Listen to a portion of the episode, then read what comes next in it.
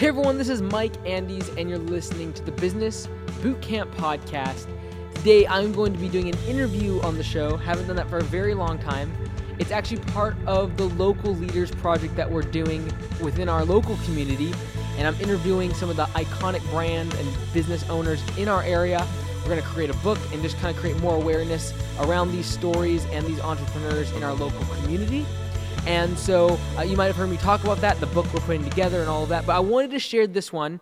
Uh, this audio today was an interview. It's going to be a raw audio file. You're going to actually hear someone come into the office and talk to the owner and things like that. It's very raw. It's more. We. I, I wasn't planning on using this for the podcast. I was planning on just using this for the book and being able to use this as a way to synthesize and put together the book.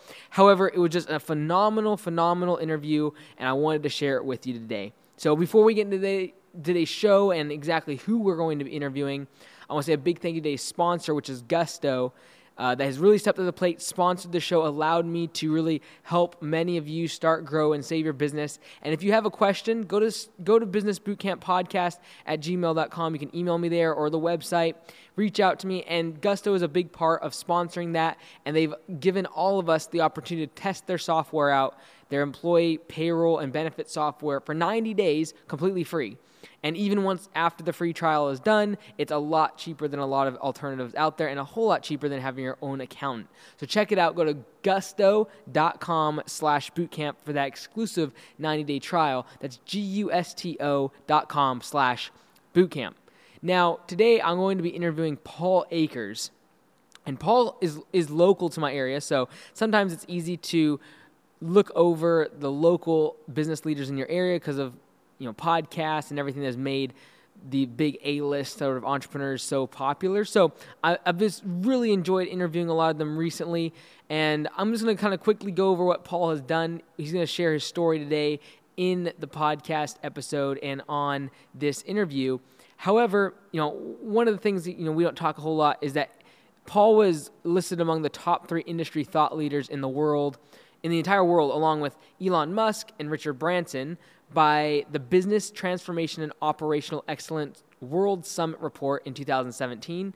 He actually ran for Senate uh, as public office, and I think today you're going to hear a little bit why he did that. Uh, and so FastCap is the name of the business that he has created, and, an, and it basically creates, uh, specializes in woodworking tools, innovations, and hardware for professional builders and wood artisans. And so it has thousands of distributors across the entire country, or entire world, worldwide in over 40 countries. And Paul has published several different uh, books on lean and so you might have heard about lean management, the Toyota way, uh, how to do this whole manufacturing process in a very lean manner.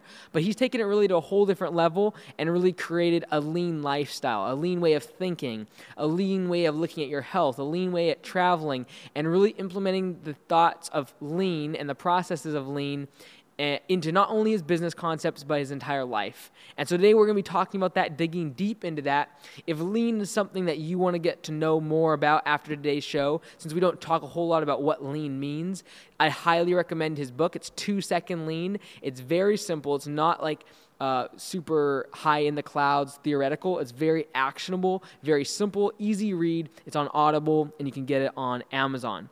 So let's go ahead and jump into today's uh, recording. Again, this is just raw audio. I wasn't planning on using this for the podcast. And so uh, I just hope that you get something out of it and can kind of learn from this great mind when it comes to manufacturing and lean management, but also just in life and all the experiences that he brings. So without any further delay, let's jump into it. Paul Akers from FastCap and the author of Two Second Lean.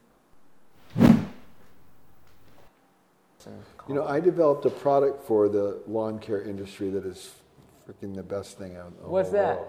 It's called the Kaizen rake. I might have one here. I know I have one here. So basically, I have the most. Uh, you, you haven't seen my house, or you haven't seen a picture no. yet. I have the most outrageous yards ever, and uh, they're beautiful Japanese gardens. Everything's meticulous, and when you're raking through the planter to rake out the weeds, and then when you get a weed, what do you got to do? You got to stop, get a hula hoe, pick it out, do the whole thing. Yeah. I put the hula hoe on the back of the rake. So all you do is flip the rake, hula hoe it, and then keep raking. You never bend over, you never stop. It's That's awesome. Did you just tape it? Is that what well, you did? yeah, well, I did initially, but no, Yeah. it's all no, it's a product. You really? Oh, Oh, that's no, super it's like, cool. It's epic. It's like I would never even garden without it. I mean, I don't know how anybody does what they do. yeah. It's that good. Yeah. Well, like in the book, you talk about the the thing you did for cleaning out the the bottom of your mower. Oh yeah, yeah, the bidet. Yeah. yeah, the whole my whole lawn cares. Everything to do with the gardens is so like outrageous. It's like Uh, everything's cool. Yeah, like um, you know, it kind of comes to some of my questions, which this is sort of how the interview goes, by the way. Um, but like, it kind of goes back to my my main question after reading your book and kind of looking a lot about lean and things was where's that line? For example, the the lawnmower example.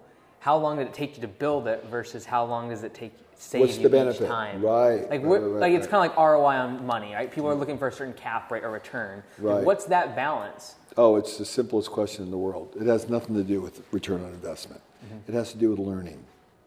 So everything we do for improvements is based on what we learn from the experience, not what we gain from it in terms of monetarily. So when I did the, the experiment, for instance, with the bidet for the thing, heck, I might have spent 40 hours screwing with it by the time we poured the concrete and everything. But I learned about plumbing, but I learned about what the best way is to get the grass off the bottom of the lawnmower. I learned so many things that apply to so many other things that I do in life. It enriches my whole life and my ability to solve problems. What That's why we do lean. Right. What would you say though to a business owner that say is like strapped? And they're like, well, I can't spend the 40 hours. Well, you're strapped because you haven't you haven't wrestled in your mind with the philosophy and the idea of long-term thinking. So there is no short-term gain with lean. It's very rare that you're going to get an immediate short-term. You will. So this is why the Japanese are so successful. Is because they don't look at what they're going to gain from it now. They think of the development of their culture for the future. So when we make when we spend an hour and a half every day here before anybody works, we improve, clean our facility, uh, have a morning meeting for an hour and a half every day. We've been doing it for like 15 years. It's cost me millions of dollars to do it. We do that because we have 40 people here that can produce what 300 people can produce. And I'm serious about that. Yeah. They're that good. Right. So it's not even we. You don't have the time because you're not spending the time. You're not investing the time. It's just like real estate. You know, you buy a house. You don't buy a house. You don't get a return on investment immediately. You buy a house in three, four, five years, ten years, a stream of income comes. So it's all long-term thinking. Yeah, I was interested by your story too. Just starting out, coming out of college, you were doing a lot of woodworking, Mm-hmm. then you started working for Taylor, uh, Bob Taylor for the guitars. Good friend of mine. Tell me about like was that a, you think uh, sort of inbreeding into you precision and really looking at the craft of things? Uh, Bob inbred in me the idea of being an innovator in spite of what everybody else thinks. So what Bob did was he did a lot of crazy ideas. He introduced some crazy ideas into the music industry. And the number one thing he did was he bolted the neck onto an acoustic guitar. Up to that point in history in the world, they'd always been put on with a dovetail joint, a woodworking joint. Right. And he said, well, it's too difficult to put it on, it's too difficult to take it off, too difficult to adjust the neck and do a precise job. So he said, let's bolt it on. And that was not the orthodoxy to do that. And everyone said, you can't do that. We're woodworkers, we're not, mecha- we're not mechanics. And Bob said, but it doesn't make any sense what you're doing.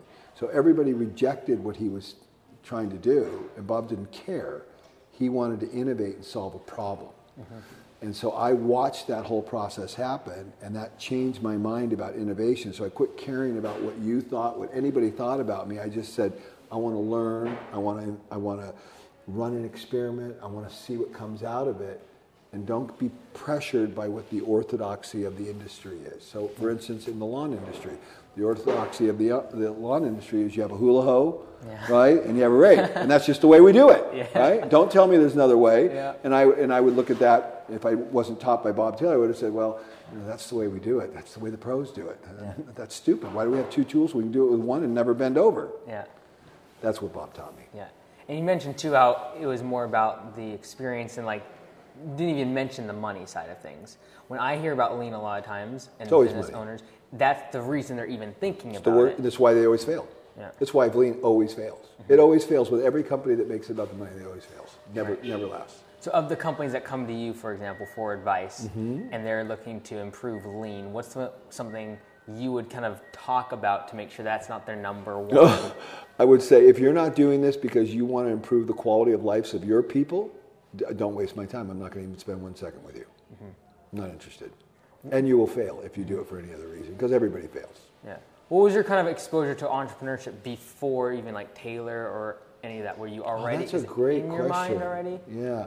Yes, I was an entrepreneur from the very beginning. I was mowing lawns when I was a young, young. I mean, ten years old. I was remember on my hands and knees. We used to edge with a pair of hand clippers. No way. right? Yeah, yeah, yeah. The Well, you're- edging? yeah, you're much younger than me. Oh, right? So we did all the edging, and then finally they came out with I think a corded weed whacker. then we went to a corded weed whacker. Actually, they came up with a corded shear. Really? You know, and then, then we went to a corded weed whacker, and then finally they got gas powered ones, and that was that was nirvana. You know. Oh, wow. So yeah, I was mowing lawns.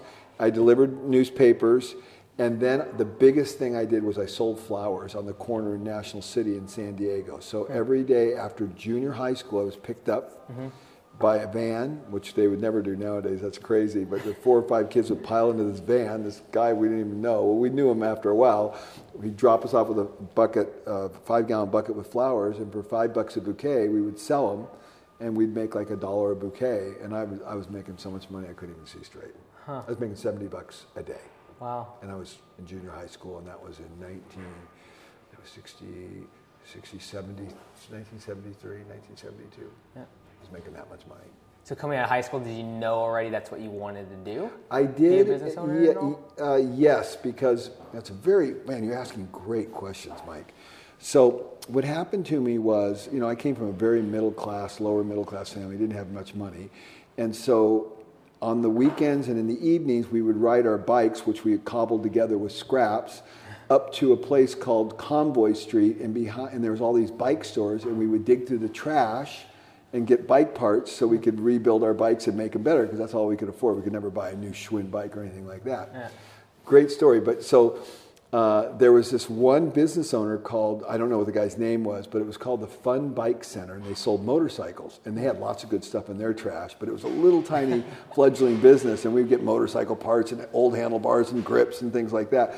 And I always rode by his shop on my bike, and I saw this guy interacting with a customer, selling a bike, and I, I just, I go, I want to be that guy someday. I don't know. For some reason, it just appealed to me. He was, you know, doing business, right? Yeah. And so I just loved that whole thing. And now that business is massive. Really? If you go down to San Diego, it's one of the biggest motorcycle shops I've ever seen in my life. Hmm. And he, st- I remember starting off just a little tiny shop, and now it's this mega place. So he was my vision for what I wanted to do. Hmm. Yeah. Yes. Yeah, so so you obviously were working with your hands a lot, everything from Oh, the yeah, yeah, woodworking yeah. to that. and it's interesting too that you took his waste because that's kind of the whole Yeah, yeah, purpose of yeah. lean Oh, I never thought about it. That's right? exactly right. Yeah. Really creating something out It's actually it. interesting that his waste, yeah, he inspired me, and it was his waste that I was digging through. Yeah, That's interesting. I never thought about it. Good connection. very cool. Um, so coming you know, after Taylor, tell us kind of how you got into FastCap. I know you were already in woodworking, Right. but so, like how did that kind of evolve? So after Taylor Guitars, I worked for Bob for a couple years. We built the first 2,000 guitars that came out of that plant, and it was Hmm. just an amazing experience. And then I decided to go back. Well, actually, right after that, uh, it's a great story you might want to know. But uh, I was working at a gas station for, you know, I don't know, two bucks an hour, Yeah, whatever yeah. it was. And then the opportunity came up to work for Bob, and I went to Bob and I worked for two dollars an hour for two for two years, and they gave me a raise to two dollars and five cents an hour. I think I started at $1.95 an hour, and then it got to two oh five after two years, which was wonderful. I had no problem with any of that. And my next job, I went to work for a Finnish carpenter making 25 bucks an hour. Now you got to remember how long ago this was. and You got to think about even 25 bucks an hour is a lot today. Yeah. So Bob, what Bob taught me, the skills were mind. And when I, I anywhere I went, I just said I work for Bob Taylor. They go, ah, you're kidding me. Yeah. And I'd walk into a shop and I knew more skills than anybody Yeah. because of what Bob taught me. So I owe everything to Bob. Bob, I owe everything to you. Okay. What would you say, just to stop Yeah. there, like, what would you say to someone, for instance, coming out of school, having a passion like that, willing to take the $2 over, say, $4, but for the experience? Smartest thing you'll ever do. It has my, life has nothing to do with money, Mm-hmm. and ne- it was never about money for me. It was always about learning. Yeah. And like with Bob, I mean, two bucks an hour. I mean, come on. I mean, it didn't. It had nothing to do with it. It had to be what Bob could teach me and how mm-hmm. I could learn and develop myself. And yeah, always the experience, always the learning over money. Mm-hmm. Money is the biggest corrupter ever. There's mm-hmm. nothing wrong with money in and of itself, but if you chase money, money is a byproduct of doing things well. You probably have to agree with me. You run a good business, you make money. You know, you're not going to make money just because you're in business. You're going to run make money because you run a good business. So the focus should be on the development of your processes, your people, and your organization. And if you do that effectively, you're going to make money. It's almost impossible not to. Did you sort of learn from Bob the kind of that business aspect of the hands-on building aspect? Because there's lots of people that build and put stuff together, but they have no connection with leadership or making an organization. Bob taught me everything. I mean, Yeah. he taught me leadership, he taught me discipline, he taught me creativity, he taught me innovation, and he has no degree. He didn't go to school or anything. He's a very simple guy, Mm-hmm. but he's one of the smartest guys I've ever met in my So life. the idea of FastCap come during that time? Then you No, left there? no. What happened was, yeah, you, it didn't answer your question. So I went to work for a Finnish carpenter, worked for that guy for a couple years, and then I went back and got my degree when I was about 21 years old. 20 years old, I went back to Biola University, got a degree in education, wanted to be a teacher, a pastor, Right. things like that. Yeah. So then I did that, and I got out of I got out of school, and I got a job um, at, a, at teaching industrial arts. And so I loved teaching. I loved the kids. I loved, I loved the whole learning environment. But I hated the bureaucracy because the school system's so screwed up. It's mind blowing. It was screwed up back then. It's so screwed up now. I can't even see straight. It's so it's not even, we're not even teaching kids, but Yeah. another subject. So I left after two years and then started my own contracting business, building cabinets, furniture, things like that in San Diego. And then my wife and I moved up to Bellingham because we wanted a better quality of life. We wanted to live in the mountains. We wanted to live in this whole serene instead of the big city and everything. And uh, I started a, a company up here, Gnauer European Cabinets, started building cabinets. Very difficult because I had a pretty good clientele down there with money, and there was no money in Bellingham when I moved up here. And so it was a big challenge. And then one night in my shop, I was working trying to cover all these screw holes, and I came up with the idea on how to make this peel and stick cover cap. And my wife and I, our hope was to make maybe $5,000 extra a year so we'd go on vacation because it was a one income. My wife stayed home with the kids. I worked, didn't have a lot of excess income. I think I made like $35,000, $40,000 a year back then. It was very, you know, we didn't make a lot of money, but, you know, we were, we were happy and comfortable, but it would have been nice to make a little extra. And FastCap started, and we started in my house, and today it's all over the world, 40 countries. So there was that kind of pivotal moment, though, when FastCap was successful, doing well. Mm-hmm. I remember it and well. then the idea of lean, and that was introduced to you. Three years after that. What sort of humility did it take to accept the fact that you were considered successful by most people's degree, but now you're taking this big step back or change your complete perspective? Well, I tell you, you, you know, I'll, I'll put the question back to you. How many business owners do you know that are making hundreds of thousands of dollars an hour with their new startup company, right? And and then somebody comes in and tells you that you're, you're freaking clueless and you have no idea what you're doing. yeah. And Tell then- us about how that happened. Yeah. So what happened was, I'm a very OCD person, and this is the big deception that happens with lean. People like me who are OCD and everything's organized and everything's perfect think that they're lean. They have ne- they don't know anything about lean. Zero, zero, zero, zero, zero. And I can't emphasize that mm-hmm. because nobody was more OCD than me. My floor in my shop where we made the LaserJamb and the fast cap, it was painted gray. It was perfect. You could eat off the floor. It was so perfect. It was a manufacturing plant. Yeah. I mean, it was perfect. Everything was labeled. It looked lean, so to speak, but it was the most wasteful environment ever because we were making 100 LaserJambs at a time. We were making 100,000 fast caps when they only had an order for 1,000. We would just run the machine because the setup time was clunky. We'd run the machine, put it on the shelf. We thought it looked really nice. I remember I thought it looked so good to have all the fast caps all dialed in, everything perfectly in a row, everything labeled. I walk up, this is my product, boom, I pull one for there. You want one of those? You want? I thought that was the coolest thing in the world. Yeah. And the Japanese looked at that and said, that's the stupidest thing I've ever seen in my life. Yeah. And so the, the question you asked me was, how, how much humility? Well, you think about it.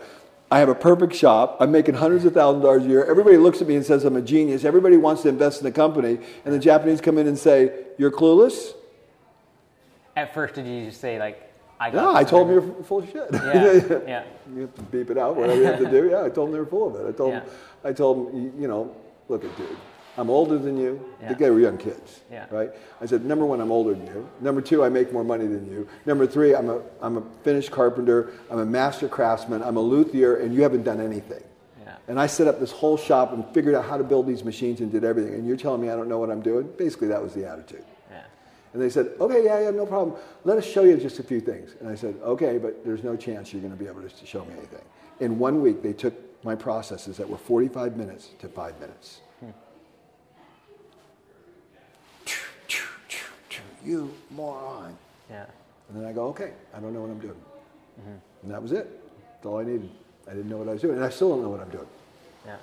When do you think there comes a level of complacency though with most people's success? Oh, well, you know, again, know if you do lean right. That's a, man, you're asking some really deep questions. Most people don't ask this level of questions. So, my kudos to you.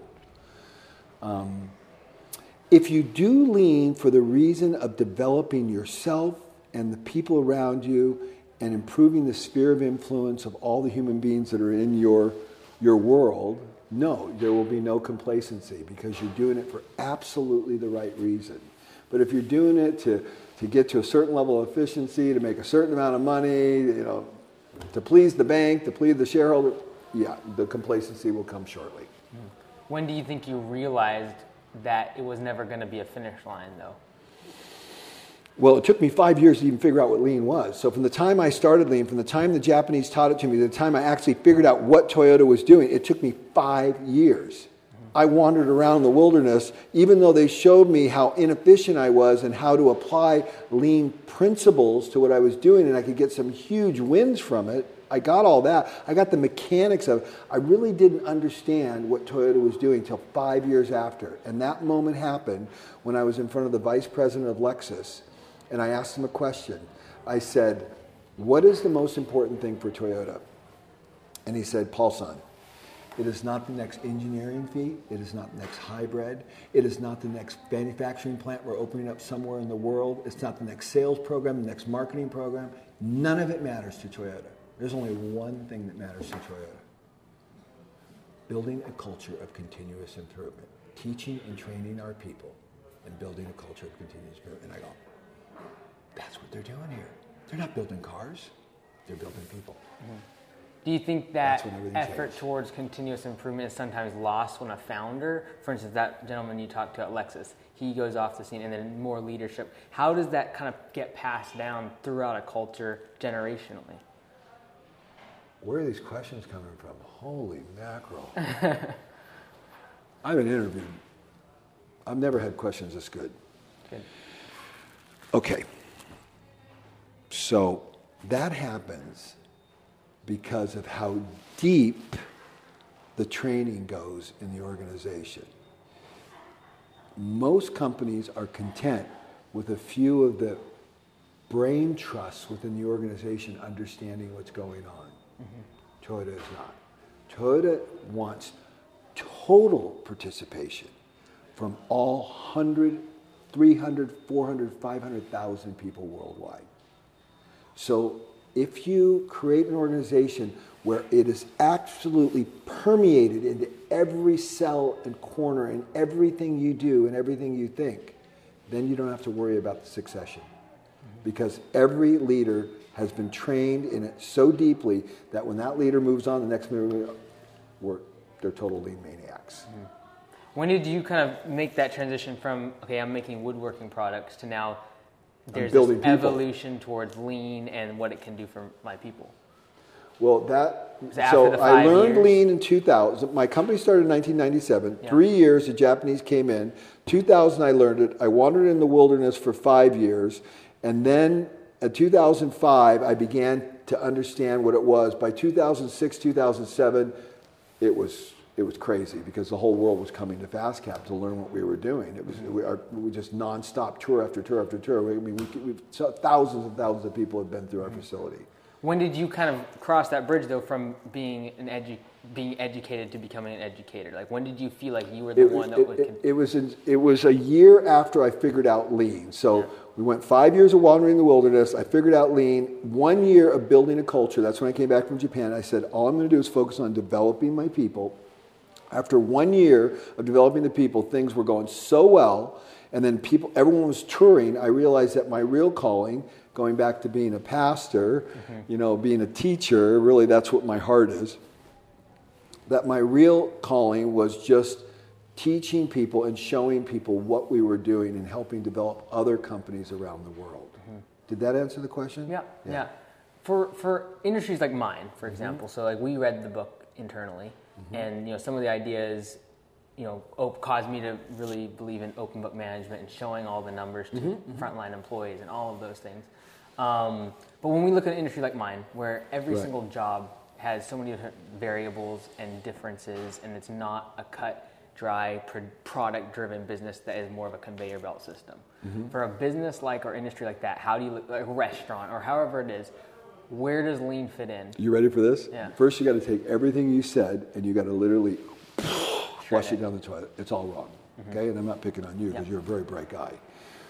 Uh, there is within every organization, it doesn't matter what you're doing, whether it's brain surgery or mowing a lawn, there are standard set processes that you do every time. Mm-hmm. And your job is to refine those processes and create clear standards where it's done systematically the same way every time so you have a baseline to measure on so you can continue to improve. Mm-hmm. So there is no such thing as an industry that does not apply to every industry it applies to. And I can take you, I don't care if it's raking the lawn, I don't care if it's loading the truck, I don't care if it's sharpening the axe, I don't care if it's sharpening the chainsaw, I don't care what to do. There is a process. Mm-hmm. And all you have to do is understand that and then start refining those processes and using the genius of your people to do it.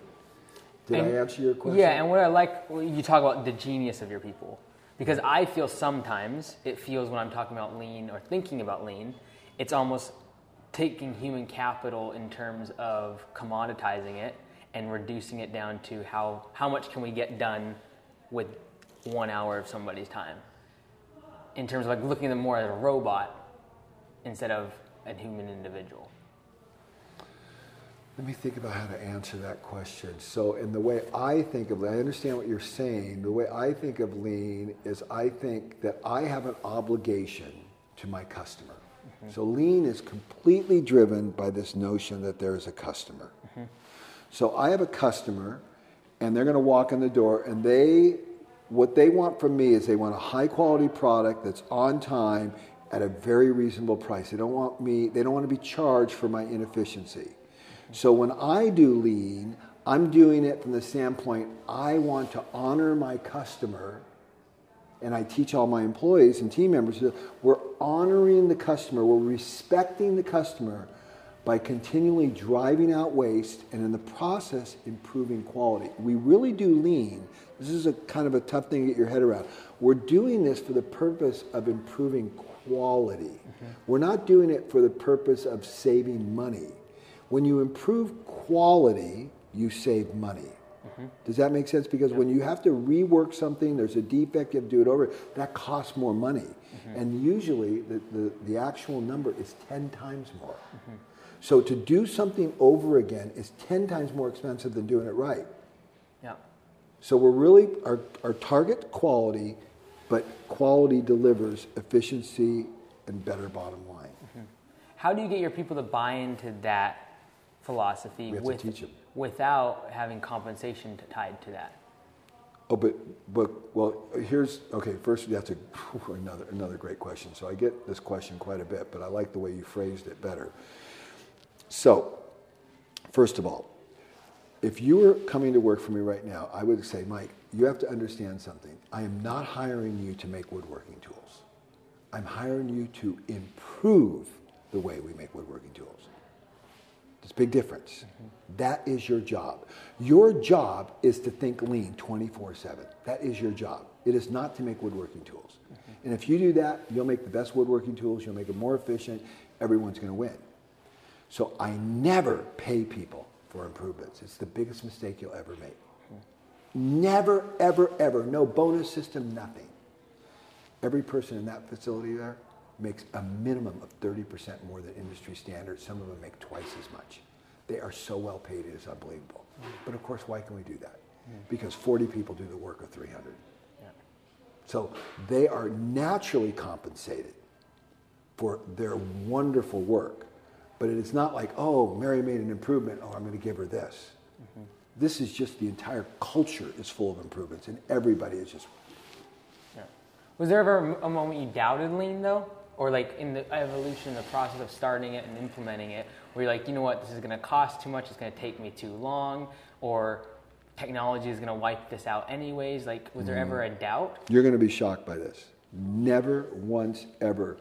Yeah, I mean, I mean, Where you work. yeah, I was in. A, I mean, I'm doing an interview real You quick. want us to close the door for you? It doesn't matter. Okay, I'm No, sorry. no problem. Everyone was just saying, I thought plug in or we can't find it. So, the question was: Was there ever a time I doubted lean? Absolutely not. Never. Not even for a millisecond. And let me tell you why. Because I thought I was really good. And I was really good because everything I did turned to gold. Whether it be I was investing in real estate, building guitars, building furniture, running a company. I mean, I was really pretty, very successful compared to my peers. Mm-hmm. And everybody told me so all the time. When I went to Japan and saw Toyota and saw Lexus, it was as though I, I didn't have a head. I didn't even know what I was doing. Mm-hmm. They're that good. So I understood when I saw what they were doing, how it was so, it wasn't a little bit better than me. It, we weren't even on the same planet. It's that good. I take people who run billion dollar organizations in Japan because I lead Japan study missions all the time. And they're, running the best companies in the world. And I take them to Japan, they're practically crying when they walk out. They're, they're that bad. Mm-hmm. So when I saw what Toyota and Lexus was doing, I said, oh my gosh, I want that. I knew that it was doable because they had done it. So I never even doubted it for one second. I struggled. I cussed. I swore. I, you know, I was pissed. I couldn't figure out why I was doing wrong. But never for one second did I ever think I'm going to go another direction. No, because what they had was extraordinary. Mm-hmm. You talk about, you know, you're writing a book and finishing up about Right. life lean. Right. My question is this: is for someone like a business owner that can come to a, a company like this and control all the different variables of the business to make it more lean, but then go to their personal life where there's other people involved, there's personalities, spouse, family members, Right. influx, um, and all those variables. Do you see sometimes find a disconnect or hard to switch from a controlled environment where you can go out there and change a process Yeah, yeah, yeah, versus you go home and now you have different. Well, I'll answer that question. It's a great question again. So there is only one line that delineates what you're talking about, and that is family. So when you marry someone and when you have children, it's there's a different dynamic. Mm-hmm. Okay? And I made this mistake. I went home and pushed it on my wife, pushed it on my kids, and they hated me. the salt and pepper Oh, labeled. They, they, they, hate, they, hate, they hate me. They, you know, they just hated me. That's all there is to it. And Was that like 2004, 2005? I, I don't in think there? they started. I, I don't think they started appreciating me until about a year and a half ago. I'm, I'm dead serious. Really? I'm Really? dead serious. Both they, my whole family works here. My my daughter, my son, Oh. everywhere. My son's a lean maniac. He's incredible. He, he gets it. But he yelled and cussed at me and told me I was no good enough. Sort of a, you know, the whole night. He, They Yeah. hated me. Yeah. Right.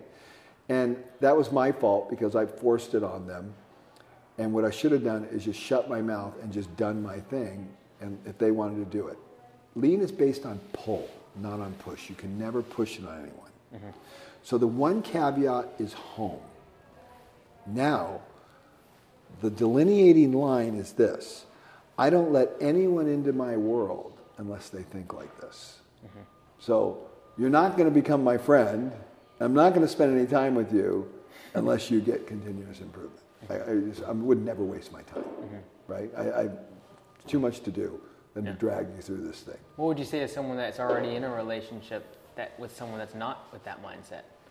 Is there a way to foster Yes, it? here's what I would do. I would, I would, I would, I would have that satori moment. This is a Japanese word for this awakening. I'd have this satori moment where you say, "Oh my gosh, this is going to solve 99.9% of all my problems, and I'm going to have a great life, and things are going to be wonderful." You say, "I'm going to do it. I'm not going to worry about whether or not Mary wants to do it with me, hmm. but I'm going to do it." Mm-hmm. And I've seen this happen over and over again. When you get really good at it and you don't push it, but you just do it, and your life is just getting better, and it's just like a tornado, and you're just going, and everything. Mary goes, I want that. Mm-hmm. I want that. Don't push it on them. Set an extraordinary example, and everyone is just sucked into it. Mm-hmm. That's the key. Looking at your story, it Right. seems very linear. Am I? An- did I answer your? que- Am I Yes. answering your Yep. question? No, Okay. agreed. Not Um, not vague or esoteric. No, no, Okay, that's good. Uh, linear in terms of you know starting out from the working with the, ta- the Taylor guitars, making now a woodworking product, Mm-hmm, being very successful, growing, then really scaling with lean and the ideas and all that. Was there ever a moment that wasn't the case, where it didn't feel to you like you were constantly in that whirlwind going up? When we thought you might fall out?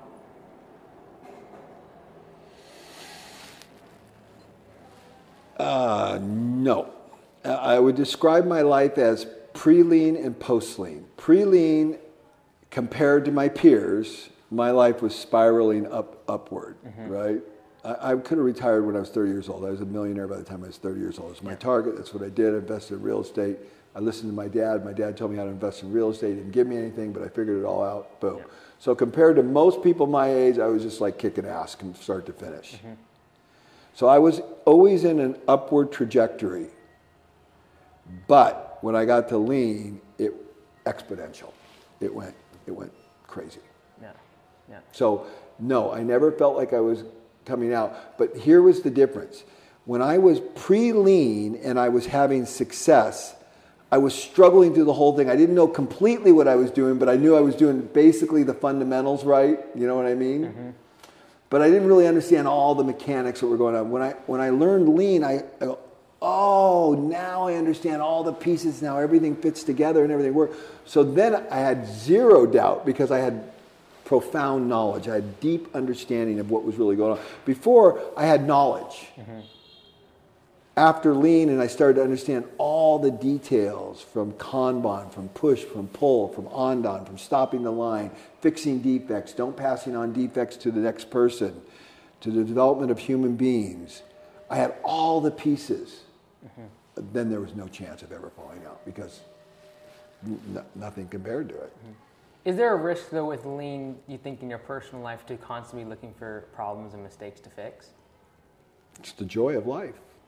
A problem and a mistake is the joy of life. That's how you learn. That's how you develop. Two things happen when- when you when you become an extraordinary problem solver. Two things happen. You are developing your brain. So God gave us this amazing brain that's sitting on top of our head, and it's not like any other brain in the animal kingdom, if you will. Okay, Yeah. it does some processing at a very high level. You mm-hmm. agree with that, right? So God gave us this brain for this high level processing. Lean is absolutely 100% aligned with what our Creator designed us to do. So, number one, we're honoring the creation. And number two, by improving, making all these improvements, we're improving the lives of all the people around us. Mm-hmm. Oh, it's pure joy. It's like, it's crazy. I mean, I can't, it's, it's crazy. It's so lean good. is obviously kind of like infiltrated so many areas of your life. And Mm-hmm. you wrote the book about travel on a lean. You know, My health, I did two which Ironman, The book cover yeah. sells it all. Yeah, which one? The health one? The health yeah, yeah, one, yeah. And You're looking at me right, so it's not, I didn't Photoshop it, right? But um, when it comes to you know business and all these things, and you know you've accomplished a lot of things, um, what would you say to someone that is looking at their life and they see a lot of waste, whether it be health wise, in travel, like the, all the different areas you've seen it, and even now you've you know really started to take even from a government standpoint Mm-hmm. in our whole country in terms of looking at waste. Where can we identify it? Where can we fix those problems? What would you say to someone that says I have a lot of waste? Because you look at America, Well, I have a lot of waste. and Right. I'm like the lean guru, right? And I have more waste. I, have, I always tell people I have enough waste and you have enough waste for 10 lifetimes. Forget about the one lifetime. You have enough for 10. Okay? What would I tell people? It's just the simplest thing in the world. Fix what bugs you. Uh-huh. Whatever's bugging you right now, fix it. Uh-huh. Stop right now and fix it. Do people ever think that you're obsessive about that though? Oh, people all the time. I don't care. No. I don't care. I have a great life. Yeah. You know, I've been in 102 countries. I travel all over the world. I do whatever I want. You know, I have people calling me from, from the biggest companies in the world asking for my help. I mean, I have zero limits. There's not a single limit in my life. There isn't anything I can't do. There isn't anything. There's nothing. Yeah. Right? So, I mean, Yeah, I'm obsessive. Sure. Yeah. Yeah. What can you do? you know, I mean, come on. Yeah. What, what kind of ridiculous? Not not from you, but Yeah, from yeah. people. I'm just I laugh. I just, Yeah. Go knock yourself out. Yeah. In 2010, you were thinking about kind of going into To politics. Politics. Right, right, right. That didn't work out, but like, what is that drive there for, and how do you look at our country and our government in Oh, terms of? great, great. Wow, again, wow, just fabulous questions. So it's real simple. The, the key to life is to be grateful. If there's one thing you have to do, Rick Warren says it, it's not about you. You want to have a great life, you have to realize it's not about you. The whole, it's not about you, it's about what you do to give back. So the key to life is to be grateful. Mm-hmm. So I read tons of history books. I know history backwards and forward, whether it be European, Chinese history, Asian history, or American history. And if you're not completely slain by what our founding fathers gave to us, there's something wrong with you. Okay? So I'm very grateful. I'm grateful for the great gift. I would never have been able to do anything if Benjamin Franklin, Thomas Jefferson, Adams, George Washington would not have done what they did. These were all very wealthy, successful people. They risked not only their wealth and fortune, but their life. So they could create a republic, a representative government, so that you and I could have freedom to run our business and to have a family and have freedom.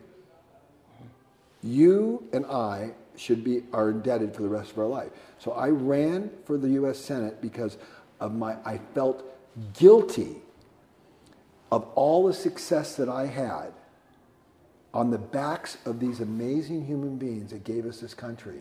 And if I did not sacrifice and give and try to make a difference, it would I would never I'd go to the grave and I'd be I'd be miserable. Mm-hmm. So that's why I did it.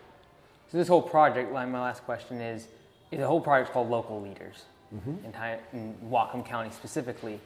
But when you look at what you've done and what you're wanting to do, whether it be you mm-hmm. know, the polit- political side or whatever, where, what does leadership mean to you? And when would you say that you've uh, you know, attained that level leadership? What does that mean to you? Well, leadership means when you come out of your office and you get on the shop floor and you're working shoulder to shoulder with the common person. It is not charting the vision of the company. It's going out on the shop floor and allowing, uh, unlocking the ability for your people to do a better job, for you to exercise your power to help them do a better job. That is leadership. It is not a vision. It is not making more money. It's not more money on the bottom line. It has nothing to do with that. What would you say to those to someone that's saying, "Hey, to get to the next level of my business, whatever, I need to step out of that day to day or working out on the floor with the you know labor." Well, it's just the opposite is the case. Mm-hmm. Just the opposite is the case. I mean, look at look at me. I mean, there's only one place I spend my time when I'm here, and so it's on the shop floor. I don't even have an office. There's no office here. There's no name badge that says Paul Akers president. There's nothing. Mm-hmm. I'm, my desk is right there on the quad with everybody else, and I'm always on the shop floor working with all my people. Why is that I'm so here. important? Because that's where, that's where the value's added. That's what the customer, the customer comes to me because he wants woodworking or they want woodworking products, right? They don't come to me because they want a nice desk with a mahogany desk. You know, they don't want, they don't want any of that. They want woodworking tools. So my job is to provide to make sure they're getting high quality woodworking tools and you do that by working and developing your people. Mm-hmm. That's what the customer wants. Is that what you would want? When you, if you buy a rake or you buy a lawnmower, let's say you buy a lawnmower from Husqvarna or from Toro or whatever, right? Do, do you, what, what, when you want, got that lawnmower, you want an amazing lawnmower that's super reliable and does exactly what you want to do, right?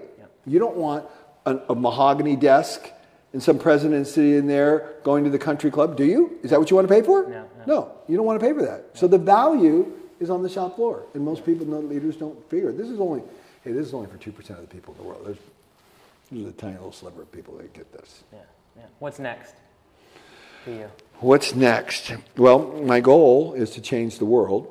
Mm-hmm. And the specific goal, how I want to do that, is I want to teach lean to a government somewhere in the world, specifically work with the head of state of that country, and then develop an amazing culture within that country that it sets an example to the rest of the world of what government, government should look like. Do you think the Japanese are closest to that model? No, no, I wouldn't say the Japanese are closest to that model. I would say there's a couple governments in Africa that have, uh, have done some pretty extraordinary things, but no, no, I would not say the Japanese. They're incredible. They're philosophically, their culture is amazing, but they don't need my help. Yeah, yeah. that, that's not the, Yeah. the. I mean, their government has some dysfunction. Don't. I'm not trying to say that, but their culture, in my humble opinion, they have all kinds of problems, just like every culture does. But compared to every other culture in the world, it's heaven. Mm-hmm. They're not perfect. They, you, people can say all kinds of bad things about the Japanese, but compared to any other culture in the world, here's a typical. I'll give you an example of the Japanese. Do we have time for this? Yeah, oh, yeah. Okay. Here's a typical example. You're in Bhutan. I was just in Bhutan. Yeah. And you're walking down the street, and there's Chinese, there's Germans, there's Norwegians, there's Americans, there's French, Vietnamese, and then there's Japanese. The Japanese are so radically different than everybody else. You know what the difference is? Quiet, polite, humble. Yeah. It's the most successful society and economy basically in the history of the world. Mm-hmm. They have more money per capita. Everything about their country. Have you been to Japan? Nope, never it's, been it's staggering. It- it- it's immaculately clean. Everything runs to the second. It's crazy. It is crazy. I mean, I take executives from Germany. I take PhDs from Germany, entire team, and they go, "Oh my gosh, I can't handle this. It's too crazy." They can't even believe what they see. Okay? So you have this country that has this super elevated standard of living and this high level of philosophical thinking, and you put them in a crowd in a tourist tourist environment, and the Japanese is humble and quiet. Yeah. And the Chinese, the American, the French, the German, pushing, shoving, talking loud, spitting, chewing, Yeah. pissing on the toilet seat and walking out. yeah. You know what I'm trying to say? Yep. They're incredible. Yeah. They're not perfect, Right. but compared to everyone else, they're, they're incredible. Yeah. That's awesome. Very Okay? cool. Why? You, you go into a 7 Eleven, I'll tell you something.